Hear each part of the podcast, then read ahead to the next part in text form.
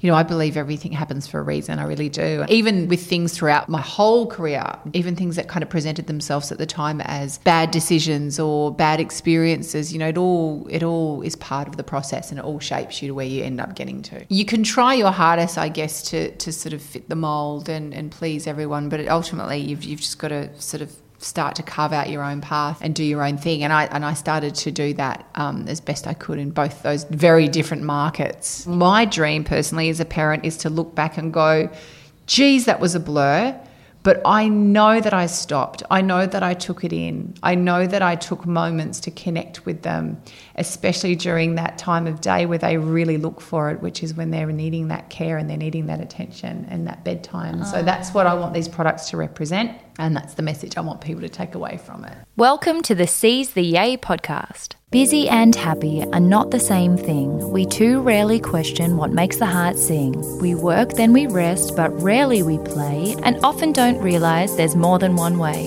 So, this is a platform to hear and explore the stories of those who found lives they adore. The good, bad, and ugly, the best and worst day will bear all the facets of seizing your yay. I'm Sarah Holloway, or Spoonful of Sarah, a lawyer turned entrepreneur who swapped the suits and heels to co found Matcha Maiden and Matcha Milk Bar. Seize the Yay is a series of conversations on finding a life you love and exploring the self doubt, challenge, joy, and fulfillment along the way. I'm so excited to welcome one of my favourite Aussie icons to the show for this episode, positively pinching myself to have the stunning Megan Gale here today. After winning a modelling competition at 18 years old in her hometown of Perth, Megan has had a stellar career as a fashion icon and become a household name, gracing the covers of many a glossy magazine, both in Australia and overseas, holding the longest fashion contract in Australia with David Jones, and becoming an ambassador for L'Oreal, joining the likes of Beyonce and JLo. But she's not just a pretty face and smoking hot body. Megan has also enjoyed success in film and TV, including Getaway, Australia's Next Top Model model and Project Runway. If that weren't enough, she started her own swimwear range, Isola, in 2010 and has also conquered motherhood with two beautiful children, River and Rosie, to fiance Shaun Hampson, who is actually an old friend of mine. For many, that would be more than enough to feel deserving of putting up the feet, but Megan has added another incredible project to her repertoire. This May, in fact, just a few days ago, she debuted Mindful Life, a conscious children's skincare collection that's been five years in the making. Made in Australia from ethically sourced, cruelty free, and naturally derived ingredients, the range is designed to nurture the relationship between parent and child and encourage presence in an endlessly busy world of stimulation and time paucity. I'm honoured to have her on the show to tell us a bit about the brand and the story that led her to this moment. Beautiful Megan. Thank you so much for joining me. Thank you for joining me and, and, and coming to chat with me. Oh my I should gosh. be thanking you. It's an honour. You, have, you know, you're Australia's golden girl. We... I would never say that. Maybe you oh, wouldn't. no way. I wouldn't say I'm Australia's golden girl. I'm, oh. I'm, I'm, a, I'm a girl that's just done her thing. That's it. Oh, well, we love you for it, and you've done it incredibly, incredibly Thank well. You. So, Thank yeah, you. I'm so stoked to be able to even just sit down with you. This is so exciting. It's fun. We're going to have fun. Absolutely. So, before I start, the first segment is called Way to Yay, which is pretty much the journey of how you got to where you are, mm. and I, I think that's the bit that can really inspire others because everyone had to start somewhere. Yeah. But before that, I'd like to break the ice, particularly with people who a lot of people have heard of, you know, a bit of a household name. And as a model and in an industry where you, there's a lot of TV, there's, you know, covers of magazines, it can seem very glossy on the outside. Yeah. But I'm sure that you're incredibly down to earth behind the scenes. So, what is the most down to earth thing about you? Um, I think that I have never taken myself or my industry too seriously. I've always had an attitude of, you know, what I do is no more extraordinarily special or important than those that are working around me. You know, what you, when you work in, in fashion and with modeling and, and TV and all these other jobs, which do seem very glamorous, there's a lot of hard work that goes in behind the scenes. And yes, I'm probably considered you know, people like me are considered the star or the talent or but you know, there's a lot of people that are working on set mm. to bring it all together that that if they weren't there, I wouldn't be there. So I think um, one thing about me is I've always acknowledged, you know, the team that's there and, you know, everyone who's there from running to get coffees, who's there building sets, who's behind camera, who's, you know, doing catering, who's doing your makeup and your hair. It all, all everyone's relevant, everyone's equal, everyone's important. And, you know, I've held that within my work ethic, I think, since day one. Absolutely. I think it shows and it's wonderful because you can't last in an industry with a career as illustrious as yours without kind of leaving people with a really nice feeling. You have to be a pleasure to work with. And I think it shows that, that you've been that as well as being incredibly I talented. So. I always seek to, you know, I, I hope so. I hope that's been the case. Yeah. So let's get started and take it back to the very beginning. So, young Megan. Yes. Back in Perth, half Maori, which I think is amazingly interesting, and the youngest of three with two brothers. So Mm-hmm. the only girl, no sisters. Nope. What did you think that you wanted to be? Did you envision when you were younger that this is where you'd end up? Did you have any idea that you would go into fashion and modeling and TV, even dabble in acting and then end up as a businesswoman? Or were you more sporty? Were you a tomboy? You know, what was young Megan like? Okay, that's a lot to cover, but I'll try and do it as succinctly as I can. But I, um, I think when I was a kid, I really enjoyed being a kid. Yeah. for a really long time. I didn't really sort of have any, I guess, clear aspirations or path in any, you know, and some kids would, they'd go, I want to do this when I grow up. I never really had that. I just kind of focused on, you know, being a kid. But I think when, you know, you get, get to a point in high school where they start, you know, the teachers and your advisors start trying to point you towards different things and, and, and, and try to get you interested in different things or explore what you're interested in. For me, um, it kind of varied. I did, I mean, for work experience, I was a beauty therapist. Wow. I worked at a beauty therapy I did um, not know studio. that. Yeah, I, was, I, I did that for um, a couple of weeks, which was really interesting.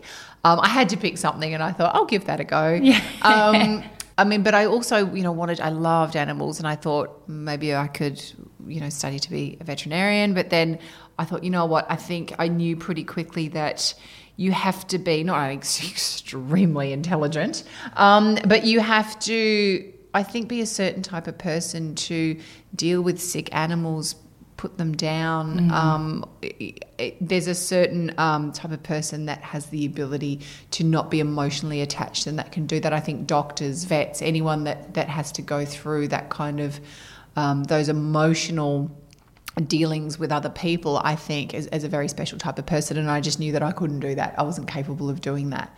So I, I guess I started to have, you know, thoughts about different kinds of careers. And then that was all happening around the same time that my mum had enrolled me in deportment classes through a modelling Wow. agency but it wasn't so I could become a model. Okay. My mum and I never really discussed me working as a model. It was never a goal for either of us, Yeah. and it was never something that was even on the radar. I think the deportment classes came one. A lot of girls just seemed to be doing them at the at that stage, um, after school or on the weekend. So it was kind of like the new netball. It was like the thing to do. yeah. Um, it's like oh, everyone's doing deportment classes, you know. So, but not just that. It was I'd had my heart broken by my first boyfriend, and so my confidence was really shot. I had no self confidence, was very insecure, and I think as well, you know, we, mum and I thought that that might be a good way to kind of come through that. And so that was operated through a modelling agency. And then when I, you know, every six months you have a graduation. So I started in the beginners class, and then went into intermediate, and then went into advanced. But after my first graduation of my beginners class, the owners of the modelling agency were there, and they spotted me and asked if I'd like to work part time Oh my gosh, you were scouted. while I was still at school. Yeah, in Perth though. Which is Still. still good, but it was, you know, I knew that it was a very small industry in Perth, but I knew that, um, you know, I'd done enough to sort of, it started to spark a bit of an interest in into modelling, and I thought, wow, if I, they think I can get work, maybe I could kind of get a couple of jobs and have a part time, you know, just put some money in the bank. You know, I was 16, Yeah. so it was kind of like, you know, that taste of getting independence and Yeah. starting to kind of Earn some money. yeah, and be- you know, just sort of. You know, I think my parents were kind of like, you need to have a part-time job. So, um, so it ended up working out, and I started to book book work, and then I won a modelling competition in Perth through uh, Eastern States, a Sydney-based agency. Um, and so, following on for after I left high school, I did one year working in Perth, and within that year was when I won the modelling competition. And then the following year, so it was the year I turned 19, I moved over to Sydney from Perth to give the Sydney market a crack because it was obviously more lucrative than the Perth market, where I was quite a big fish in a small pond. Yeah. And then I moved to Sydney and I realised very quickly I was a very small fish in a very big pond and I struggled to get work. Wow. I hardly ever worked. And, and it was an interesting time because, you know, I'm obviously a very quite tall, that more kind of athletic, curvy. I mean, not the sort of the. I wasn't the model of the moment, which was when Kate Moss was booming. You know, she's five Yeah. foot seven. There was that Really heroin chic look, really tiny, Yeah. not tall and curvy at all. And I was kind of the complete stark opposite of that. So that was, I think, why I struggled to kind of resonate with clients. Mm. Um, I got some work, but I, I kept running out of money. I had to keep flying back home to Perth because I couldn't afford to live in Sydney. Sydney's way more expensive than, than Perth to live. So I'd go back home. I'd work back in Perth. I'd save up more money. I'd come back to Sydney. I'd try again. It Vicious wouldn't cycle. work. And this went on for a good couple of years Wow. Of just back and forth, going back where I could earn money to come back to just put it into a career that was going nowhere. I think that's one of the most inspiring things to hear is firstly that you, whatever you end up in, but especially in the modeling industry, you don't have to know from the time you're five that that's going to be what you're going to do. There's No. still time to have an, an amazing career, but also that no one really, or very, very few people start out with it being completely easy and completely uphill from the beginning. Do you know what? They're the stories you usually hear that these Yeah. girls are like whisked away to Yeah. New York and you know, I'm not that and this is where I think where a lot of young girls come up to me and have been inspired by I guess my path is because it was a hard path. It was Yeah. it makes them give them hope, you know, that okay, that didn't happen to her, but it still happened. I think my path is not the one that's more often trodden. It was the more unconventional path Mm. of, you know, I was 23 before something actually really significant happened. Usually that's when careers are winding up in the modelling Yeah. industry. you Yeah, know, oh, you've you're already over the peaked. hill. You're exactly. You've already peaked. Yeah. Especially back then. It's a little bit more lenient now, but back then it was, if you hadn't made it by your mid 20s, just you know, give up. And that was certainly something that I entertained. But I think there was something, well, there was something in me that was kind of drawing me, kept drawing me back and going, no, there's something bigger that you're going to make it. Uh, there was, it was almost like a, just a little inner voice or an inner knowing that was, you know, stick at it. Something's going to change. Yeah. And, you know, I moved to the Melbourne market to try and, you know, work in that market, which ended up actually working quite well for me. And then when I was 23, I was like, that's it, I'm moving back to Sydney and I'm going to give it one last go. And the area that I hadn't really explored in the industry was TV commercials. I knew it was quite lucrative, I knew it paid well. So I thought, look, if I'm going to give up, I'm going to get some coin in the bank. I said to my agent, look, let's just look look at TV commercials. And I got a hair commercial, I got a chocolate commercial, I got a commercial for Cleo magazine. Oh my So I was like, wow, okay, it's happening. Um, this is the thing. Maybe I'm a TV commercial girl. And so I started saving and I was starting to kind of, you know, get a bit of momentum with that. And then I got sent to an open casting call for a TV commercial for Italy. Is this which- Omnitel? Which was Omnitel. Right. And every girl went for it in Sydney. And then I got shortlisted and shortlisted and shortlisted. And it came down to me and one other girl. And I went in, no, actually, sorry, there were five of us. And I remember in going into North Sydney um, in the morning was my sort of final callback. And the client had come over at that point. So the, the Italians were there. And I did another audition. And then I was like, that's it done that for the day. I'm going to go to the beach and went to North Bondi and went hang out with my girlfriends. And then my agent called me a few hours later and said, it's actually down to you and one other girl that they want to see you again. Oh my gosh. And I was like, now, today. He's like, yep, you better get back to North Sydney. I was like, but I'm on the beach. Like I was I took my 20 makeup 23. I was, no, totally. I'd, I'd, I'd clocked off for the day. I remember it so vividly. And then there was just something in me going, no, you need to go back, go back. So I was like, oh, guys, I've got to go back to North Sydney. So I jumped in the car, got myself ready, jumped in the car, went back, met them, and then got the call the next day saying I got the job.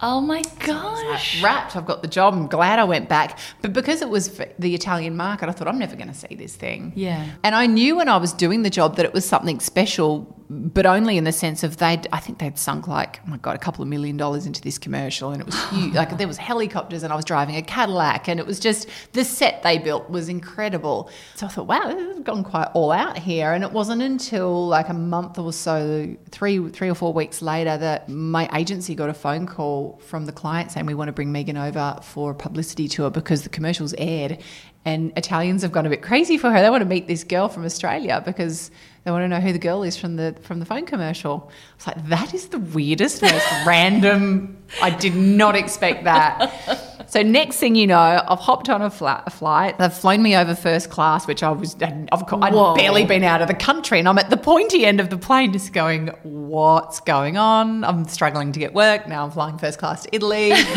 I'm in my mid-twenties, what is happening? What's going on? I was about to quit. What an So experience. I was just like, all right, let's let's roll with this. And then I land in Italy, and as soon as I get to the airport, I landed in Rome, and I was walking through the airport, and I could people were pointing at me and whispering. I thought this is strange. They knew? And were then like, I got the to TV girl?" customs, and then the, the guy at customs looked at my passport, and he's looked at me, and he's looked back at my passport, and then he's gone and called his mates. But I've, I've never travelled to Europe, so I'm panicking, thinking. Have they? Do they think I'm smuggling criminal. something? the cop's going to come out, and then a whole bunch of them come out. Of course, I don't speak Italian, Italian at all, so they're all like looking at my passport and they're pointing, and then they start uh, trying to take a photo with me on their phones, which had never happened to me. So I just sort of went, I'm just going to smile and be nice. Yeah, just go with it. I'm just going to nod. And then I thought, this is so strange. And then it wasn't until I sort of got out, you know, through customs, got my bag, and the client met me and said, you know, how's it been since you landed? And I said, it's strange. People are kind of being a bit weird. And I'm like, oh, yeah, wait till you see what we've got in store for you. And then they had me on this. I attended their version of the Logies as a oh special my guest. Like, I presented an award. I had bodyguards. I had, What? yeah, it was mad. And I was like, is this really deal. necessary? But I went to, yeah, everything I went to, I was getting just completely accosted by people and bombarded. It was the most bizarre experience. And, And of course, you don't have TV social commercial as Or from a TV commercial. But of course, back then, you know, it. You didn't have social media, Yeah, so of course. people would often ask me about it, and I'd explain it. But I had nothing to kind of illustrate the experience. Yeah. You know? But it, it actually, we're in May now of 2019, and this first trip that I'm talking to you about happened in May 1999. so it was 20 years ago exactly. Like I was, I think it was, I think it was actually around the 9th of May I flew out. So it was exactly 20 years ago. Oh my gosh, happy anniversary. Yes, 20 years. I can't believe that was 20 years ago. It just blows my mind. That is absolutely incredible. And Yeah. what a story. I mean, I think one of the things that that just makes me think of is that firstly, the moment before you quit is often the moment when something's about to happen. So I, I mm. just always try and encourage people just hang in there because Push through. Yeah, that's when the magic really happens. Yeah. It's, it's not the easy bit. It's after the longest, you know, slog that you see the best views on a mountain. Like just hang in there because you never mm. know what's around the corner. It's so true. It's such a beautiful way to, to look at things. Yeah, and then the other thing is also that you really do have to be open minded to pivot and to think, I'm going to make my name in the Italian market of all markets, like Yeah. Mm. without any connection there. And then that's really what propelled you. Who who knew? Like, No, that's incredible. exactly. I would have never thought to go there. Yeah. You know, but I think it was all the moving parts and that, you know, the way it all came together in that way. I think if I'd gone to Milan to try and model, it wouldn't have happened. Yeah, you, know, had to I just I don't it. think so. I think it was getting the right job at the right time and, and, and just, you know, I believe everything happens for a reason. I really do. And I think that that experience was so unique to me. And, but you often do think about that sliding doors moment. Like, if I didn't go back into the audition, what would have happened? You know, what if, what if, what if, to the cows come home. But at the end of the day, I made my choices and I, and I chose my path and it sort of ended up being the right call. Coming back to Sydney, what if I didn't go back to Sydney? You Yeah. know, and I stayed in Melbourne. Eh, all these things. And, but you know, I feel like I made the the right choices at the right time, even with things throughout my whole career. That um, even things that kind of presented themselves at the time as bad decisions or bad experiences. You know, it all it all is part of the process, and it all shapes you to where you end up getting to. Yeah, totally. I mean, I, I really try not to look at anything as a bad decision and more just a learning platform because you don't Correct. learn from the comfortable things that go No, right. You only no. grow from the things that don't go so well, and then That's it. and then you come out of it, you know, stronger and more ready for whatever's next. That's it. So, what did come next? Did you end up staying in Italy for a little while and continuing working over there, or did you come back home? And, and how did you end up gracing the covers of all the magazines? And I mean, you've been on almost every magazine cover here, but also in Italy. Oh, no, I haven't. Actually, I haven't. Really? No, that that's still been no matter what I did and what I achieved. We can talk about that separately. But um, I've got Marie Claire Grazia. Yeah, there's been a couple, but I wouldn't say everyone, and that's why I kind of, I guess, Um, GQ, reacted reacted to that. Yes, but I've never been on Vogue. I've never been on Harper's Bazaar. I've never been on Cosmo. I've uh, Cleo. Did I ever get on Cleo? No I've never been on way. Cleo. No. There was no matter what I did or what I, I sort of achieved in my career, there were just still some clients and people that just I think I just wasn't right for or good enough for. And it kind of used to bug me if I'm really honest. But then I thought, you know what, it doesn't matter. Yeah. It doesn't matter because I think for me, wanting to get that approval and wanting to get that acceptance from my own industry and my own peers back home was so important to me, even after everything I did in Italy and overseas, and to kind of, you know, it's like when we seek it from our own parents. Yeah. It's nice when other parents and other people think it, but you want it from the, your own ones. And so I think because I wasn't accepted here for so long and I, I didn't kind of make it here for so long until I went to Italy, I still wanted it back home. Yeah. And I wanted it throughout the industry and to get that respect and to get that acknowledgement. And I'd see my peers getting these covers and getting this acknowledgement who were doing the exact same thing as me. Mm. But yet, for some reason, I still wasn't quite good enough.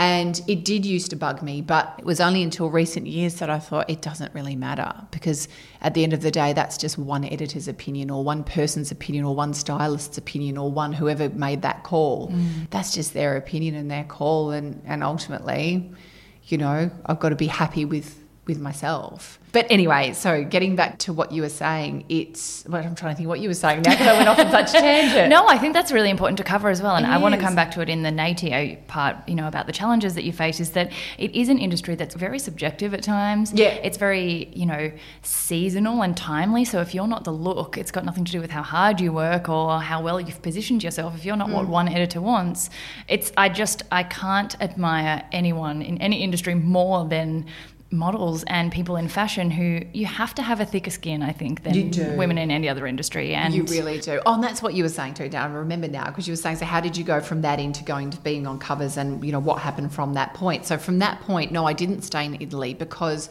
I was really overwhelmed because um, while, again, while it sounds very glossy and glamorous, having um, I, I became yeah, kind of preyed upon in terms of I had eh, you know people trying to get me throwing me contracts and for me to sign this that and the other um, for different opportunities which were great opportunities. I went from having no work and no interest to having almost too much I was getting film offers I was getting TV hosting offers all in Italy. I was getting fashion contracts.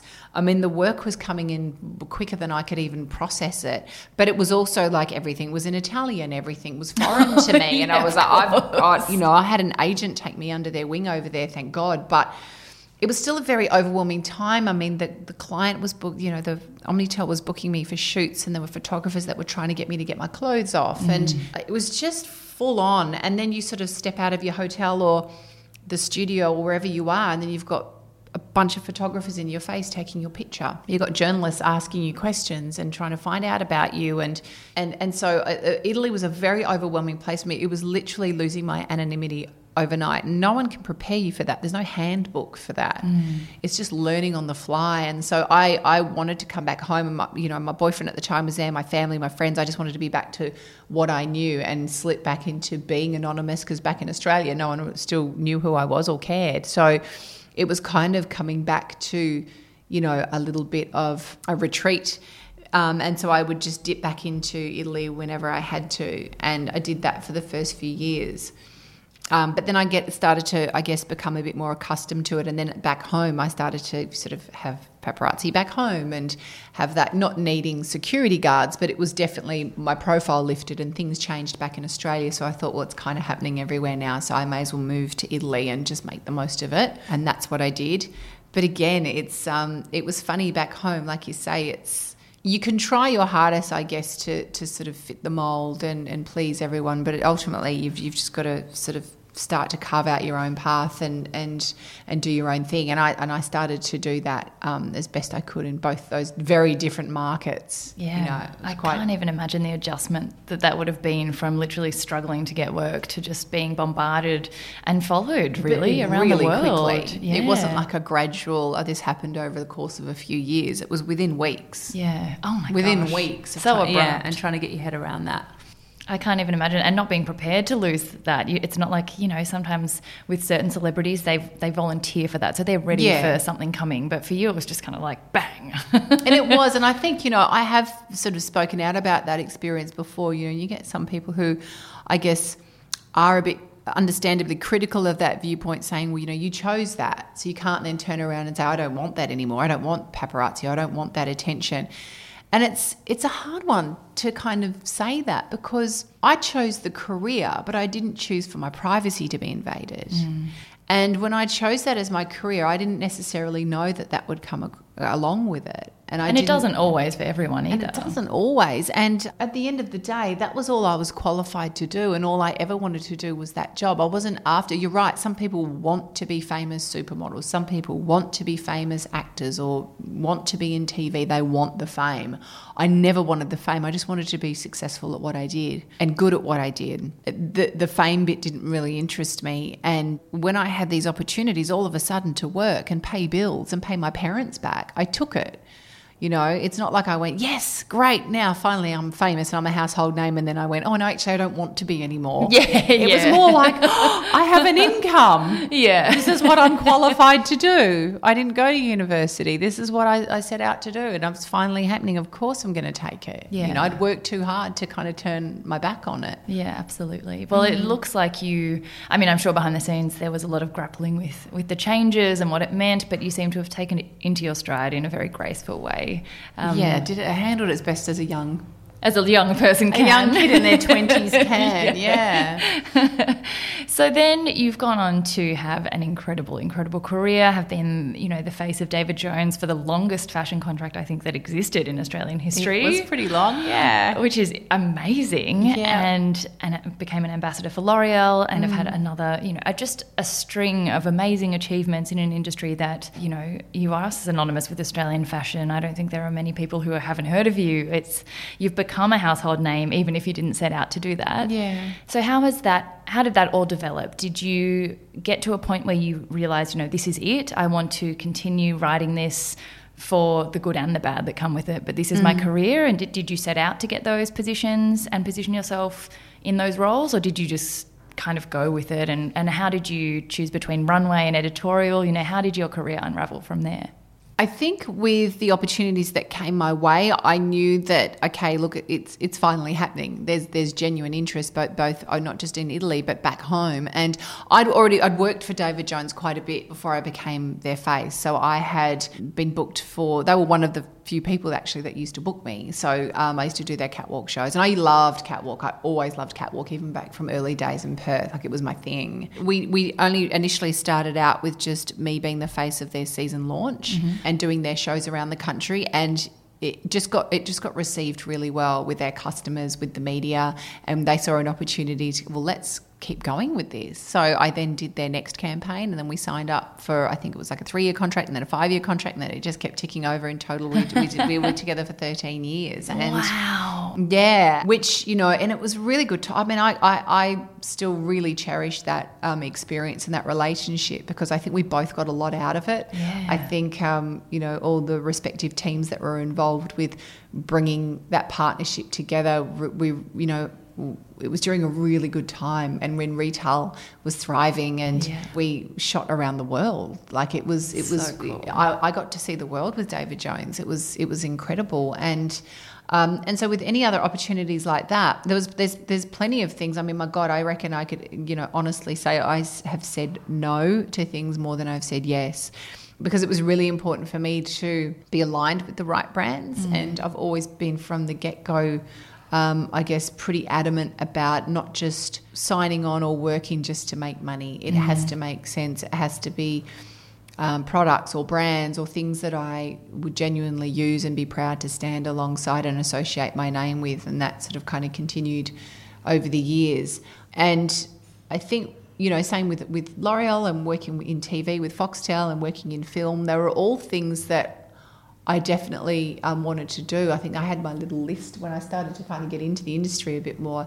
I, uh, and after I started doing the commercials in Italy and, and started to, I got some film opportunities over there as well. I really wanted to explore acting more. I worked a little bit in TV in Italy and I thought, I'd really love to explore television more. And when sort of TV opportunities came up or film or whatever it was, I just kind of took it because mm. I'd had an interest there and I thought it, it could work, it might not I'm in a really fortunate position to now try my hand at different things and get experience and get knowledge. And so I just ran with it. and it was really good. It, it, gave me an opportunity to kind of understand what I liked and what I didn't like, and what I was good at and what I was bad at. And yeah, I, I think having the the diverse opportunities come my way was really, really a blessing. It sounds like it was a really nice combination of being reactive in things coming to you that seemed like a great opportunity, but also being proactive in planning out how you wanted that to look and what values you wanted to align with and what values you didn't, and being a bit mm. selective as well about which ones you would take and which you wouldn't, and where that would lead you in the end.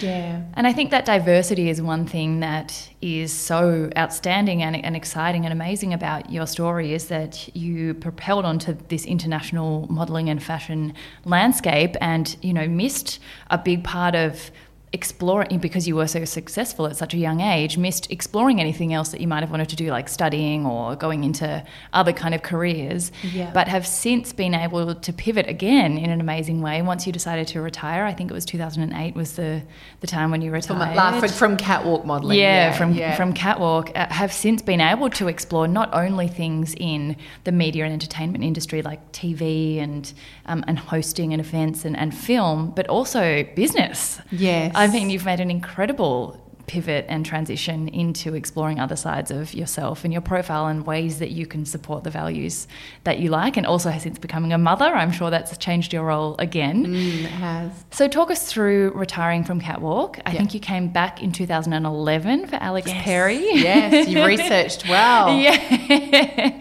How did you make that decision to kind of close that chapter mm. and then you know, I think the first business was 2010 with yeah, Isola, yeah, with Isola, Isola, yeah, yep, yeah. Isola, the the swimwear label. Yeah. What was that transition like for you? Again, was that planned, or you know, was it something that you wanted to move away from that industry, or did it an opportunity come up, and mm. were you ready for a new challenge? And, and bo- both those things you mentioned, the, the catwalk and then moving into business and, and sort of pulling back from modelling, that all happened in a similar time. So. With the modelling, I, I guess at that point I had been walking on the catwalk for David Jones for like seven years, you know. So we'd done two launches a year for seven years. That was 14 launches that I had done for them where wow. I'd walk down the catwalk. And I still really loved the relationship and, and still, you know, modeling in front of the camera and on the catwalk was still something that I really enjoyed. But I kind of felt like I was nearing a point where I'd done it so much. And I, there, there was, uh, it was kind of almost becoming a little bit Groundhog Day. At the same time, I got and at this stage I hadn't decided to officially retire from that role. It was just kind of in my mind that, you know, maybe it's time to start exploring other things. You know, mm. you wanted to explore acting a bit more, you wanted to explore TV a bit more. So maybe it's about pulling back on that and making time for those things. And then almost like the universe threw this bone at me. It was quite interesting. I got a phone call from a casting agent who said that the director, George Miller, wanted me to put down an audition for a movie that he was doing. And I thought, wow, this is so amazing. And I'm now a movie actress. I didn't, well, no, and I, and it was all very top secret, and I didn't know what it was for. I just got handed some um, dialogue from a random film. Actually, there were three films, and you could pick your dialogue from any film.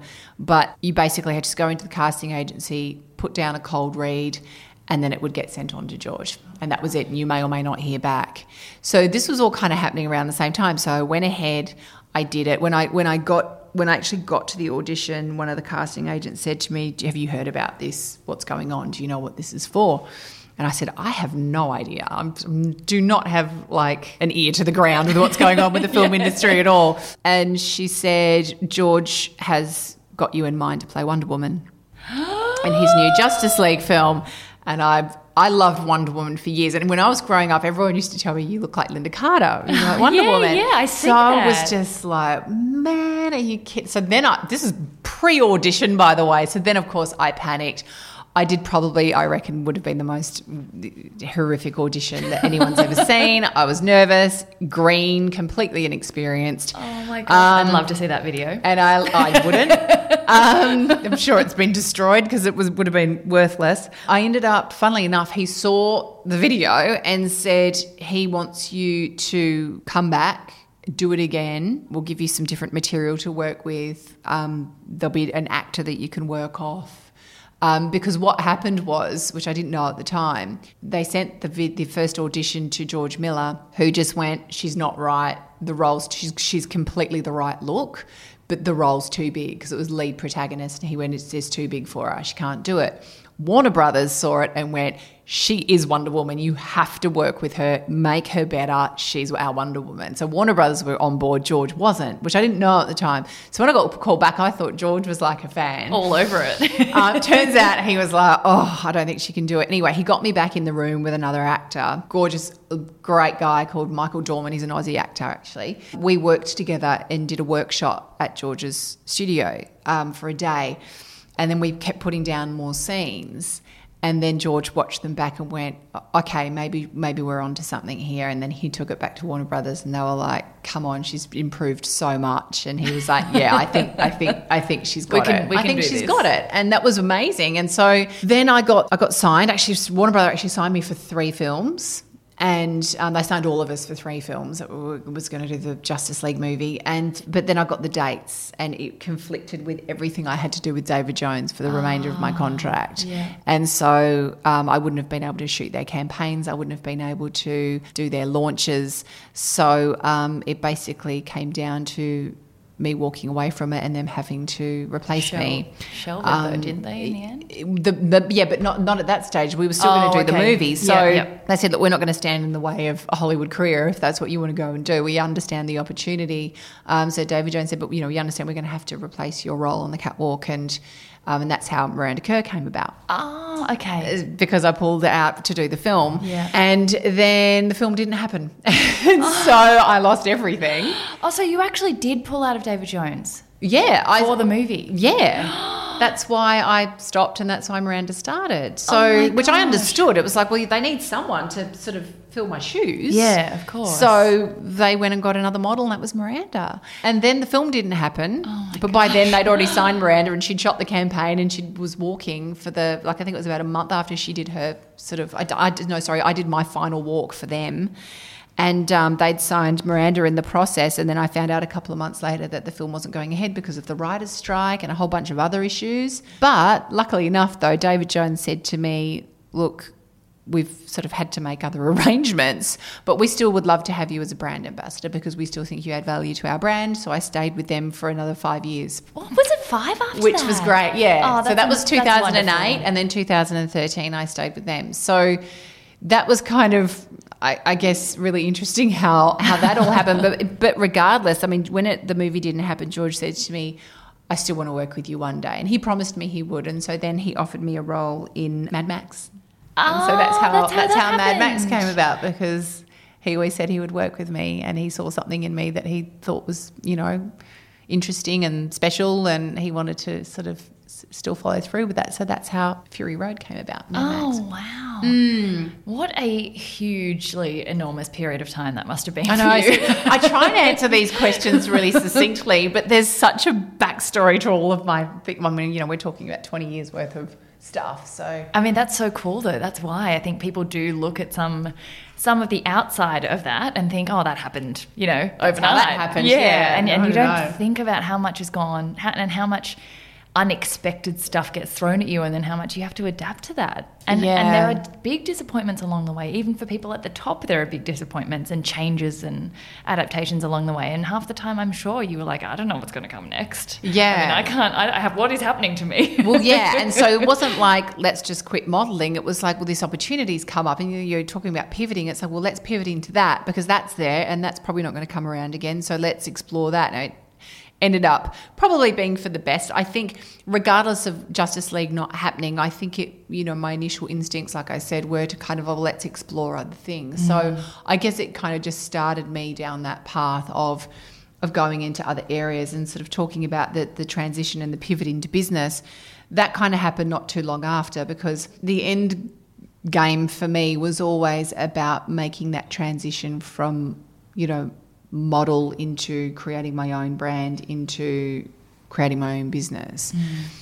And that had already started happening. I was becoming, I guess, you know, you kind of sometimes when you become a personality or however you want to call it, you do, you do start to develop your own brand identity, and that can be a very powerful thing when you marry that back with other brands. And I guess that's what happened with David Jones and myself. You know, is a good example of that. But I think I took a lot of inspiration from you know models that had paved the way before me, like Elle Macpherson and Cindy Crawford, and all these amazing models that had you know, stopped being just one dimensional models, mm. you know, coat hangers, for yeah. lack of a better word, and actually going, well, no, I've actually created my own brand and my own values here, which I can help create my own businesses beyond always just selling other people's brands and products. I can create my own. And so that I drew a lot of inspiration from models of that era and how they made that transition and and that was always the end goal for me so when the opportunity to do a swimwear range came up i took it but I have to say, as hard work as that was, because that was a big learning curve, I hadn't done it before, it, it's not a patch on what I've done with this new business because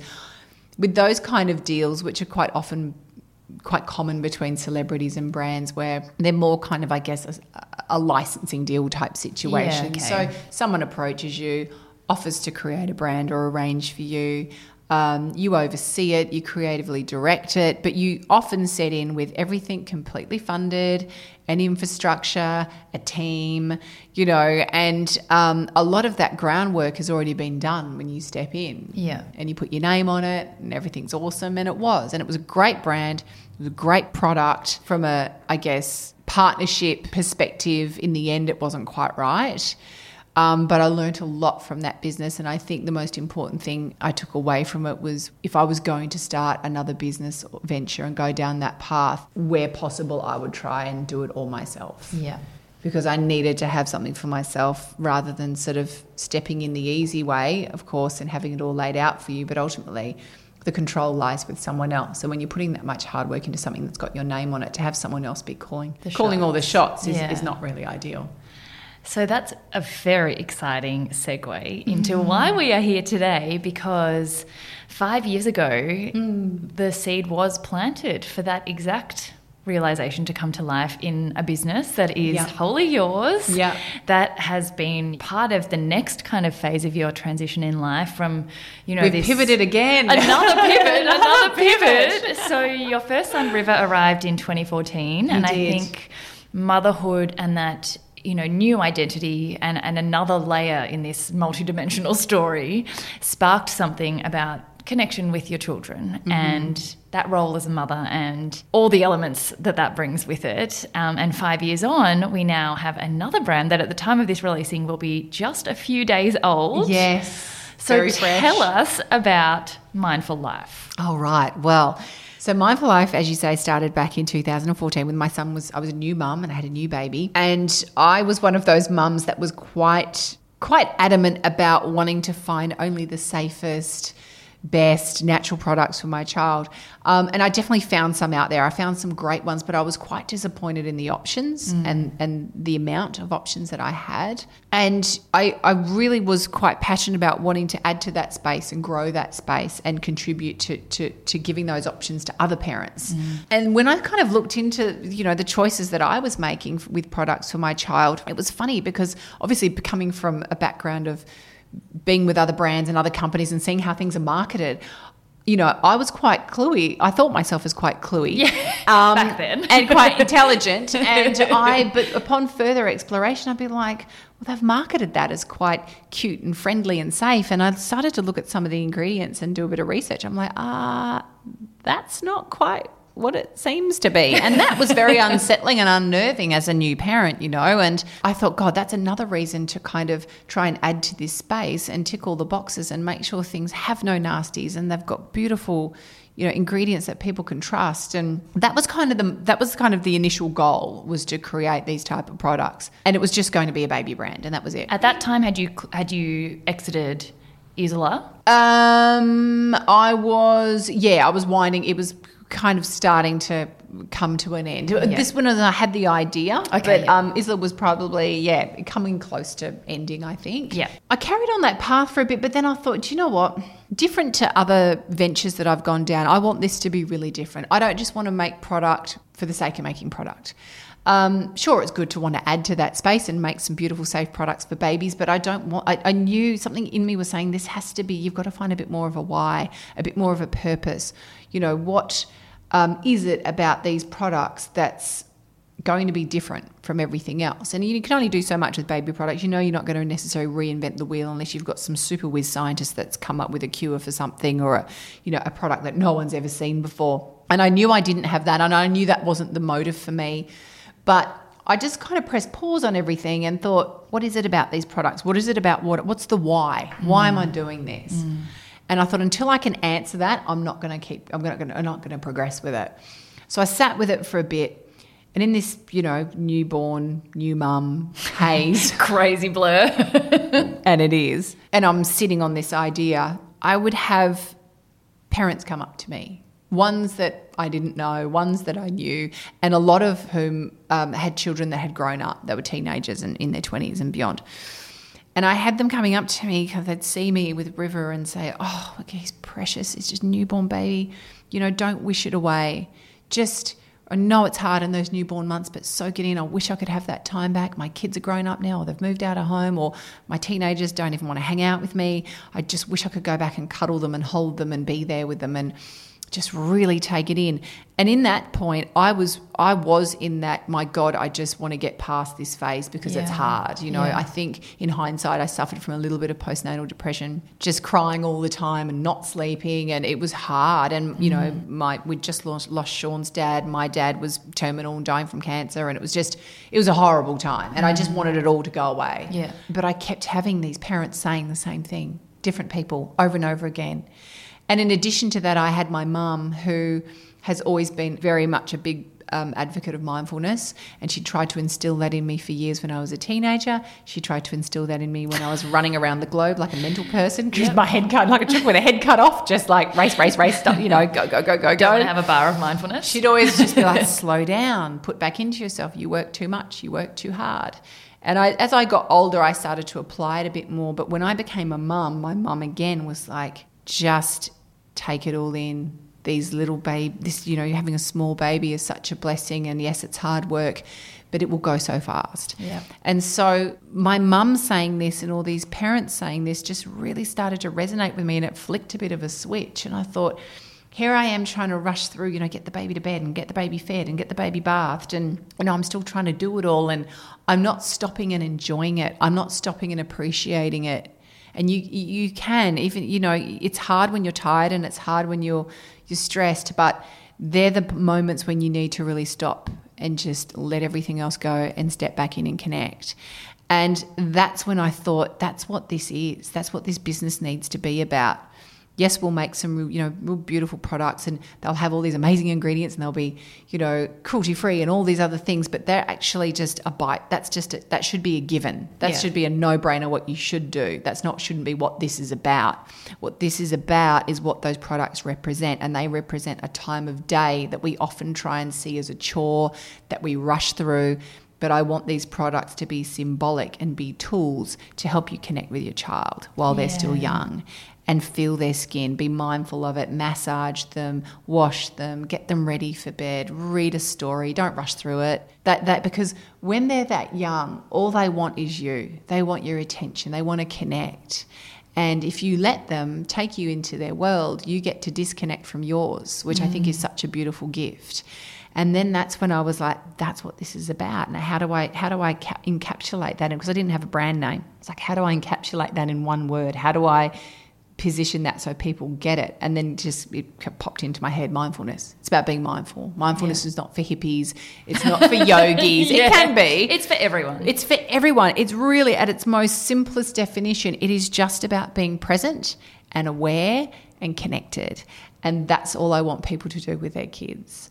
And it won't always be possible. I, I'm definitely can stick my hand up and say I've wanted to rush through that time of day. Of course, and sometimes I still do.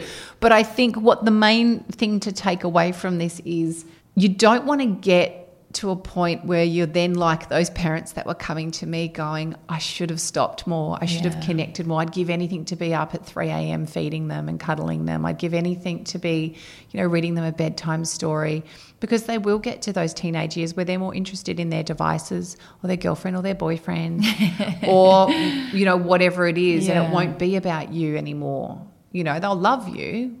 But And you you'll won't blink be, and it'll happen. They won't be going, hold me, cuddle me, read to me, play with me. You know, they won't need you and you will feel a little bit kind of a little bit of a loss there. And so you want to be able my dream personally as a parent is to look back and go, geez, that was a blur. But I know that I stopped. I know that I took it in. I know that I took moments to connect with them, especially during that time of day where they really look for it, which is when they're needing that care and they're needing that attention and that bedtime. So ah. that's what I want these products to represent. And that's the message I want people to take away from it. That is so beautiful. And, you know, I mean, we have a product business as well. And I think one of the things that really stands out about what you're saying is yes, it, there's, it has to be a good product. I mean, that's obviously the basis a of a given. product business. Yeah. And the products are ethically sourced, they're cruelty free, they are free from, you know, all the nasties that do appear in baby products like mm. petroleum and synthetic fragrances and all that mm. stuff. But what is not, you know, copyable or what is enduring about a brand is not just the product, it's the experience. It's the Yeah. feeling that you get from the business. And people can copy pretty much anything that anyone does these days, but they can't copy the occasion that you create and the feeling that you give. And No. this brand is like two days old, and I already feel that, oh. you know, that you're creating an occasion that if every other part of the day is rushed, this part is not. Using the products and interacting with them Yeah. is one small, slow, tiny moment that is Yeah. dedicated to your experience with your children. And Yeah. it's born out of your own personal experience as well, which I think Yeah. comes through most strongly in the businesses that other people do gravitate towards that. Yeah. So- and look, I do, look, I, don't get me wrong. It's not like I'm sitting there taking my time and I'm massaging for ages. And I'm, but, and some people might go, she's having a laugh. I don't have time to do that. It's like, well, maybe you need that time. Just, it, it might be that you might, you might whiz through the dinner and the bath, but you might take a bit more time doing the massage with Yeah. the baby, or you might, you know, I get it. I'm, I'm a, I'm You're a realist, you I'm, know. You've got two I'm, kids. I'm- hey, I've got two kids, and I'm busy. I've got a startup business. Like I've, I time poor. I'm in sleep debt. Um, I get it, but I think, and again, this is um, pointing towards, I guess, the bigger message of the brand. It's it's beyond this applying to just kids and parents. This is mindfulness in general that I'm going to grow with this business, and and you know. Mindful Life 2.0 will be focused more on mindfulness for everyone. Even with doing this business, which was so stressful and so challenging, it's the hardest thing I've ever done.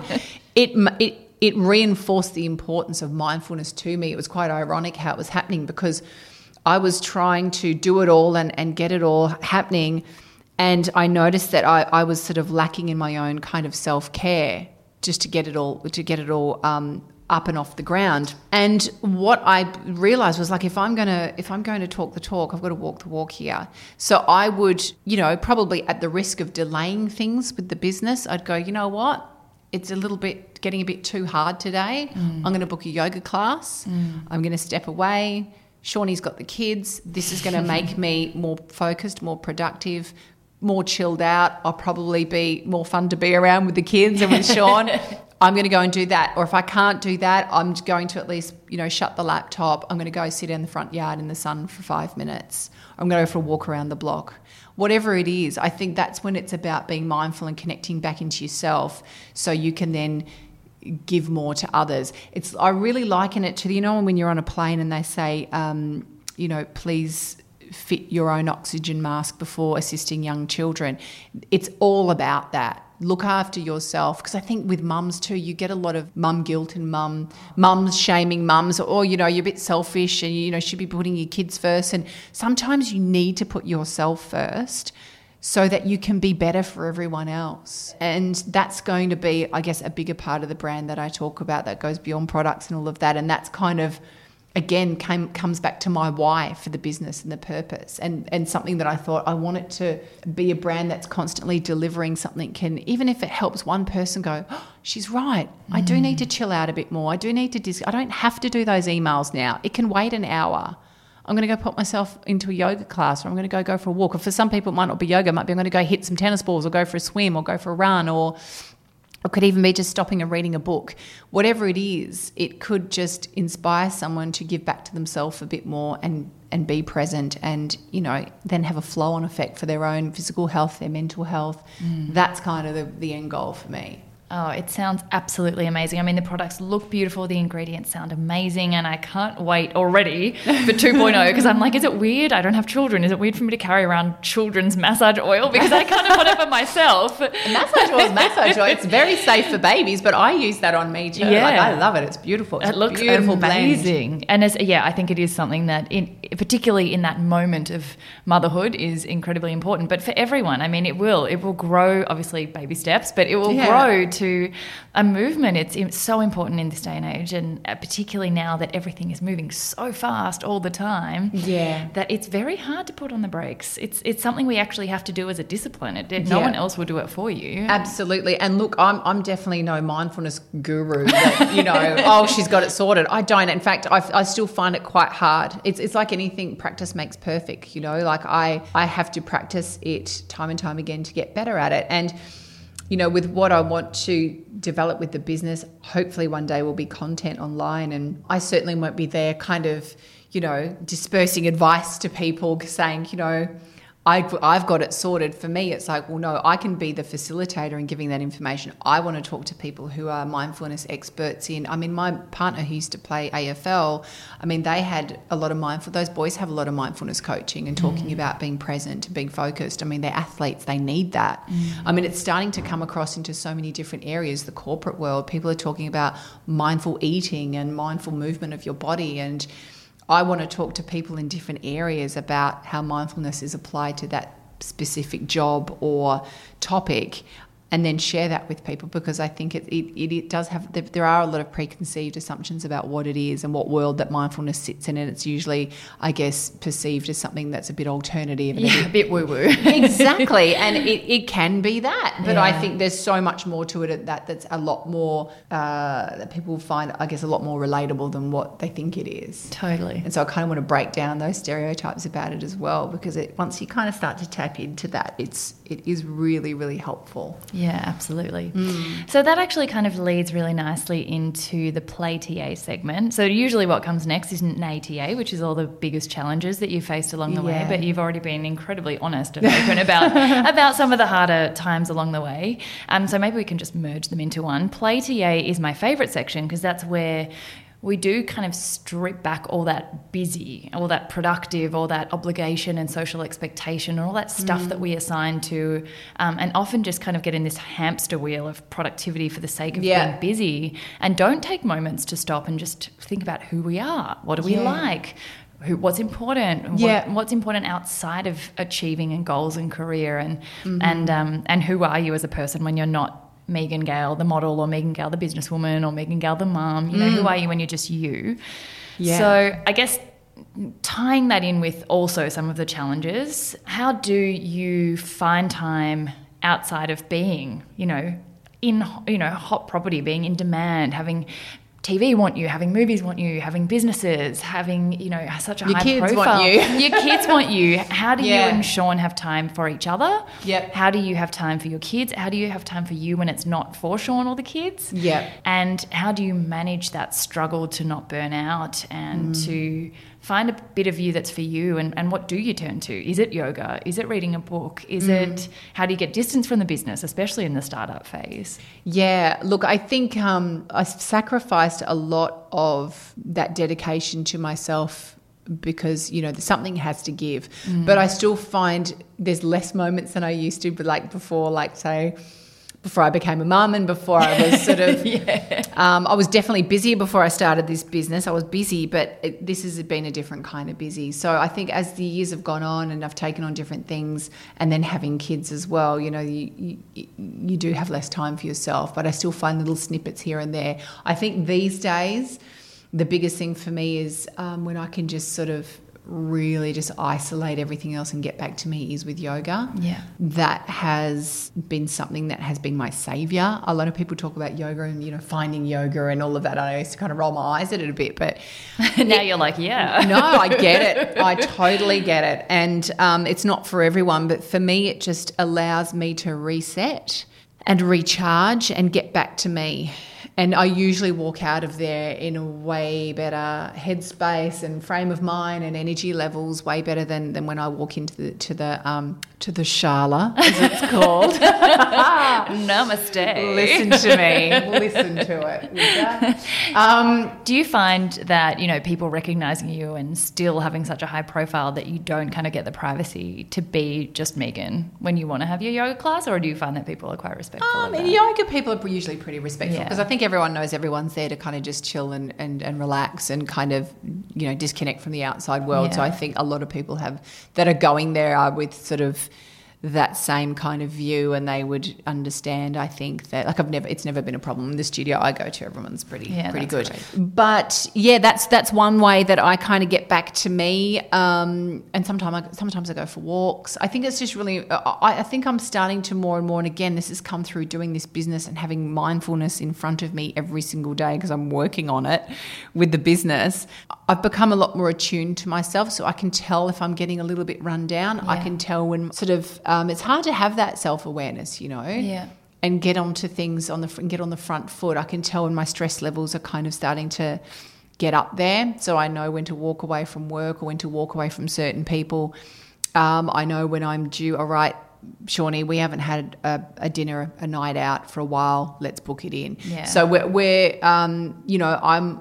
We're good at doing that as a couple, but I'm good at doing it for myself now too. And I don't, as I say, I don't have much time for it because I prioritize my kids, Yeah, and then the business, and then my relationship, and then I have whatever's left. Sorry, Shaun, you're number three. He's all right, you know that. Um, He's but, aware. I mean, we're getting to the point now where this business is launching, and it will still be busy. But um, I always know that you know you got to get through this. It's temporary. If Yeah. you can, you know, check in with yourself and take care of yourself along the way, and get back to yourself every now and then, that's super important. Yeah. But you know, sometimes there's going to be times where it's less possible, and sometimes there's times where you have more opportunities to do that. But it's funny you ask this question too, because I find that with the kind of job that I have had, you do lose part of yourself. Mm. And it can happen without you even knowing it because there's an expectation of the person you're meant to be. Like going back to the modeling days and being an ambassador, it's like you have to do this and you have to do this and you can't do this and you've got to watch what you say here and watch what you do here and you've got eyes on you 24 7 and you've got to watch your P's and Q's. And that can then alter how you present yourself to the world. Yeah. And then you could kind of then lose a bit of naturally who you are. So I can't say that. Like sometimes my friends you know, would be out and would be, you know, things be getting a bit loose and a bit crazy. and I'd be like, guys, I can't, I can't. Daily Mail's over there. I can't. there was no Daily Mail back then, but it's just be like, I can't, I can't dance on the bar top. I mean, I can. Yeah. But I don't want to get the angry email on Monday from David Jones saying, what was she doing in that bar at 2 a.m. dancing on the, and it sucks. But Yeah.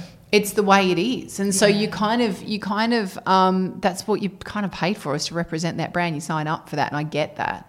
So i would have to kind of i guess curtail a bit my my own self to represent someone else. And that can have an effect on on or, you know getting back to your your, your, your true self sometimes.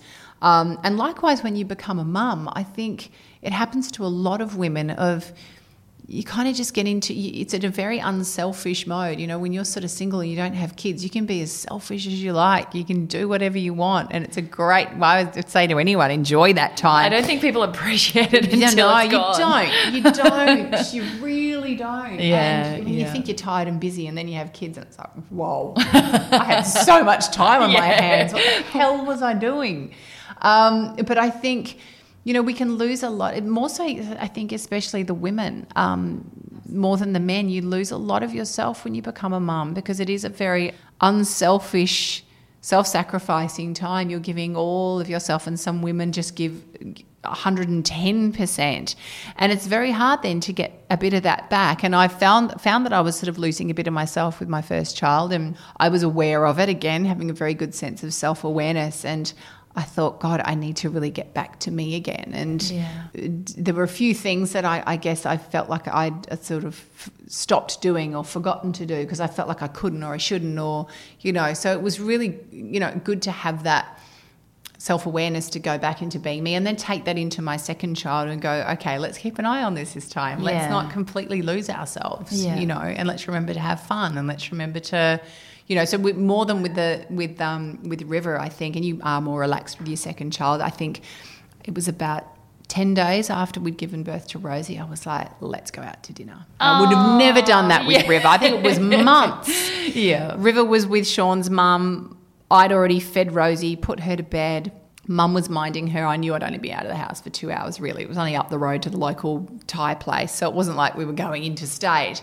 And I remember posting about it, like, you know, mum and dad having a, having a night out and the amount of criticism and horrible comments like, oh, you've left your baby, have you? And all of these things. And I knew that would happen because Yeah. people are Just feel like it's, you, you you need their opinion. I mean, obviously. But the funny thing is, is that some people had made assumptions without really knowing all the facts. They don't know that I fed my baby and she's fast asleep. She's no idea that I'm up the road, which was a two minute car ride, and that I had my phone there, and my metres. mum's in the house. But you know, they come at you like you've, you know, you're on the crack pipe, and you, you, you know, you've, you've flown to Sydney to party for the night, and no one's looking after the child, and they're at home, and they're locked in the car with no water and dying. And I mean, the reaction that you get sometimes who are just trying to put back into yourself. Yeah, that was another Can question that I had was like about that. Do you do you get self doubt and comparison from the haters that inevitably are out there? And I think it's a sign that you're doing something good. If anyone's bothered enough by your behavior to bother hating, it means you also have tenfold the amount of people who love what you do. But do you, Yeah. ha- have you struggled with that self doubt, that comparison, that expectation to fit the mold and, and to look a certain way or be the Megan that everyone thinks that you are? And, you know, you and Shaun have quite a big age gap, and I'm sure people feel like they can comment on every aspect of your life all the time. Yeah, that used to come up a fair bit. How do yeah, you- look, it, I, I probably, as I've gotten a bit older and a bit wiser and a little bit more attuned to what is important in life and what isn't, I've coped with it much better than I used to. I think I used to take a lot of things quite personally. I mean, at the end of the day, yes, you're in the public eye, but you still have feelings. Yeah. We're not robots. Absolutely. You know, things still hurt. Um, and it's very hard to sort of go, oh, water off a duck's back, doesn't matter, I don't care. And if you've got the ability to do that, then that's awesome. But I don't. I'm a very sensitive soul. I think people see me as this huge Amazon that's, you know, this looking like this sort of power woman. But I'm, Wonder I'm, Woman. I'm a, I'm a, I'm a softie. Like I, Yeah. I'm super sensitive. Yeah. And um, especially when people completely get the wrong idea or the wrong impression or they make assumptions, I just think it's really unfair and not necessary. And um, I had someone, I did a post the other day about, you know, the, the, the business coming up and, you know, talking about all things mindful. And someone, you know, wrote a comment just saying, what qualifications do you have to talk all things mindful? It's like, okay, I know what you're saying, but I'm not, you haven't even, you don't even know, and that stage, no one knew what the business was. You don't even know what my business is. You don't even know what I'm saying. And you're kind of having a crack making out like, I'm in no position to be talking about this because I haven't got a degree in it, which I don't think you can get a degree in, In yeah. by the way. I think there are That defeats the qualifications. yeah, I don't think it is something you get a degree for.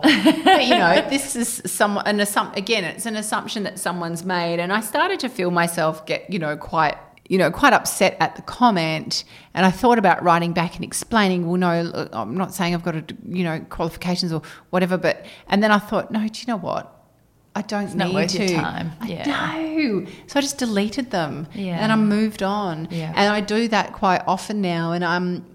I used to be very vocal about, you know, unless it's something that's really out of line Yeah. and really not cool, then I will respond back. And it's usually very considered and very measured and very civil. And only then will I really engage. But it's it's hard out there, especially with social media now. I think when I, I was doing the bulk of my career, there was no social media. So people didn't have a direct line to you. Yeah. The worst thing that could happen is that a journalist might decide they're going to write something nasty about you and then that could go online and then people might make some comments under a under an article but there was no direct line to you There's to no make attack. comments to, you know straight to you it's almost like they've got your phone number and they're sending you a text message is, Like, isn't it? Yeah. yeah so I found that quite jarring um, when it all kind of started to go that way but I think again over time you just kind of got to go okay, but in the bigger scheme of a life, what's really important here? And I think I started to think a lot like that after we lost Shaun's dad and my dad. You know, when you have big losses in your family and you experience death from people that are very close to you, the closest people to you. It's not to say that I don't get upset about things anymore, but I think your perspective on life in general changes about okay is that really important? And I still find myself getting upset about things that aren't important, but then there'll be, and Shaun's amazing at snapping you out of it. He snaps me out of it, but I'm just trying to think of something that he says. He always go, he says to me, um, you can't control the uncontrollables you can't control what people are going to write. You can't, you know, referencing this particular example, you know, you can't control this, you can't control that. So you, only, only if there's something that you can control and you can change, so it makes you happier, then then you can put your energies into that. But if something's happened or there's something that might happen that is out of your hands, you got to let that stuff go. Yeah. And so he's really. Um, He's so awesome. I actually know him from so a really awesome. long time ago. Yeah. Stop it. Yeah, yeah, what? like no, like telling me this I know, now? I know, like 2007 or something, like a no really, really long way. when he first got listed, like very, very beginning. Stop. Yeah, and I remember if he listens to this, he'll laugh. I remember when you first started going out, and I was like, lost my bananas because I'm like, she, you're my idol. Like, what even? And he was like, I know, she's like my poster girl. Oh, and it was so sweet. Yeah. Oh my god, really sweet. So, so, you'll have to say hi from me. I will. I absolutely will. That's awesome. Yeah, no, yeah, he's um, he's great. He's unreal, and he's just the best dad, and he's just he's such a good human, and so I'm really lucky to have him. But he, um, yeah, he's been really important, I think, and instrumental in you know helping me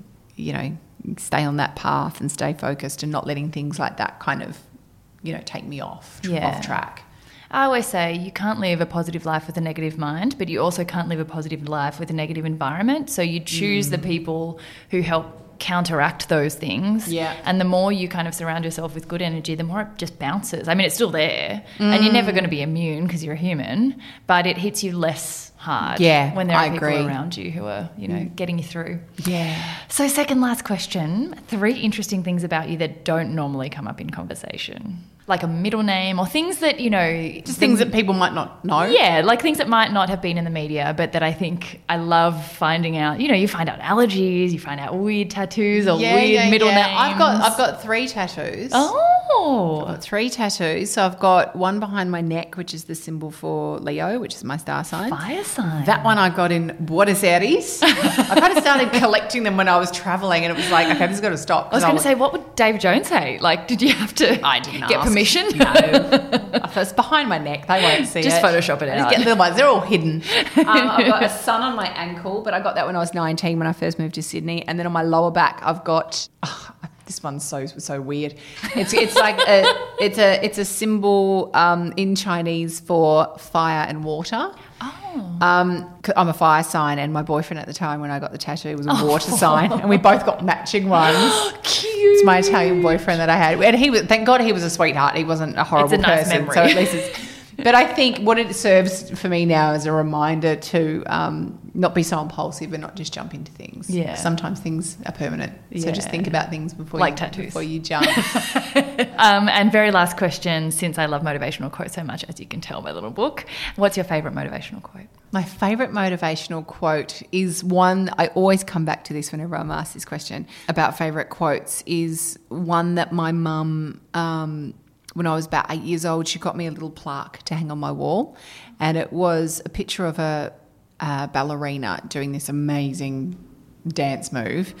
And it- uh, the quote next to it said, "Believe in yourself, and all things are possible," which sounds so corny. And it's like, oh, it's from your mum, and of course, it, but it, it always sticks in my mind, and it's really, it's probably more resonated with me as an adult because I think about, and we, you know, going back to what we were saying before about pushing through those hard times so you can get to the top because you've got to that's when that's when the good stuff can happen it's often when you're about to quit and when you when you're about to quit you're not believing in yourself And so there were times I was about to give up modeling and I pushed through because I believed in myself and Yeah. then the career was possible.